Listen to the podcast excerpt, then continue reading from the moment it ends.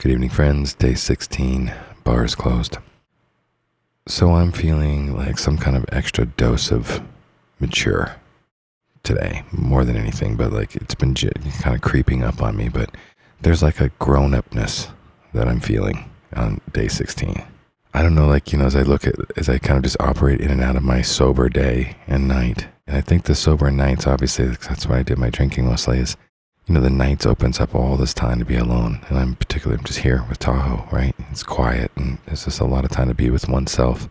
I think today I did have some urges, you know, it was like I was a kind of a hunger to fill time with some booze and some relaxation. And maybe it was going into the holidays. It was natural for me to feel that. But and I think as I was driving home, I kind of recall driving by the corner store and I had a little, this little shop we have here, a little store we have in, the, in Story.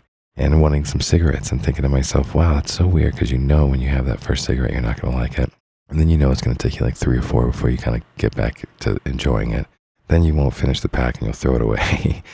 Thinking, okay, obviously that's why I'm quitting these things. But it was a rebel in me that kind of surprised me. It was a rebelliousness, you know, that showed its ugly head.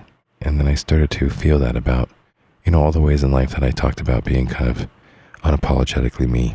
And I, you know, I can't help but think that when you're saying that you are unapologetically yourself, you, you must have a reason to apologize, you know? I mean, why, what was I?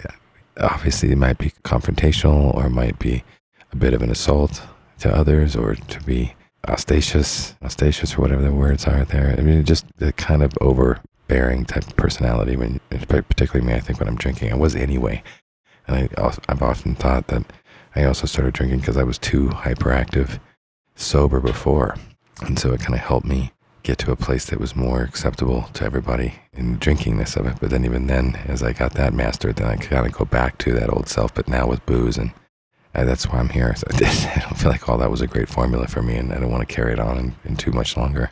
So I think, you know, the maturity is really cool, and the recognition of it, and the sense of kind of pride, you know, kind of dignified, that, you know, you kind of, I can take a stand as a man, and that I can enjoy the time alone, and I can enjoy the sobriety, and I can live into my word, and, you know, I do have power over my life, and that I'm courageous to find my truth, you know, whatever that, that is. And so the grown-upness of it all just feels pretty groovy, like just the way I'm able to interact with other people and just kind of be, just be a person, just be a human, and, you know, be a man.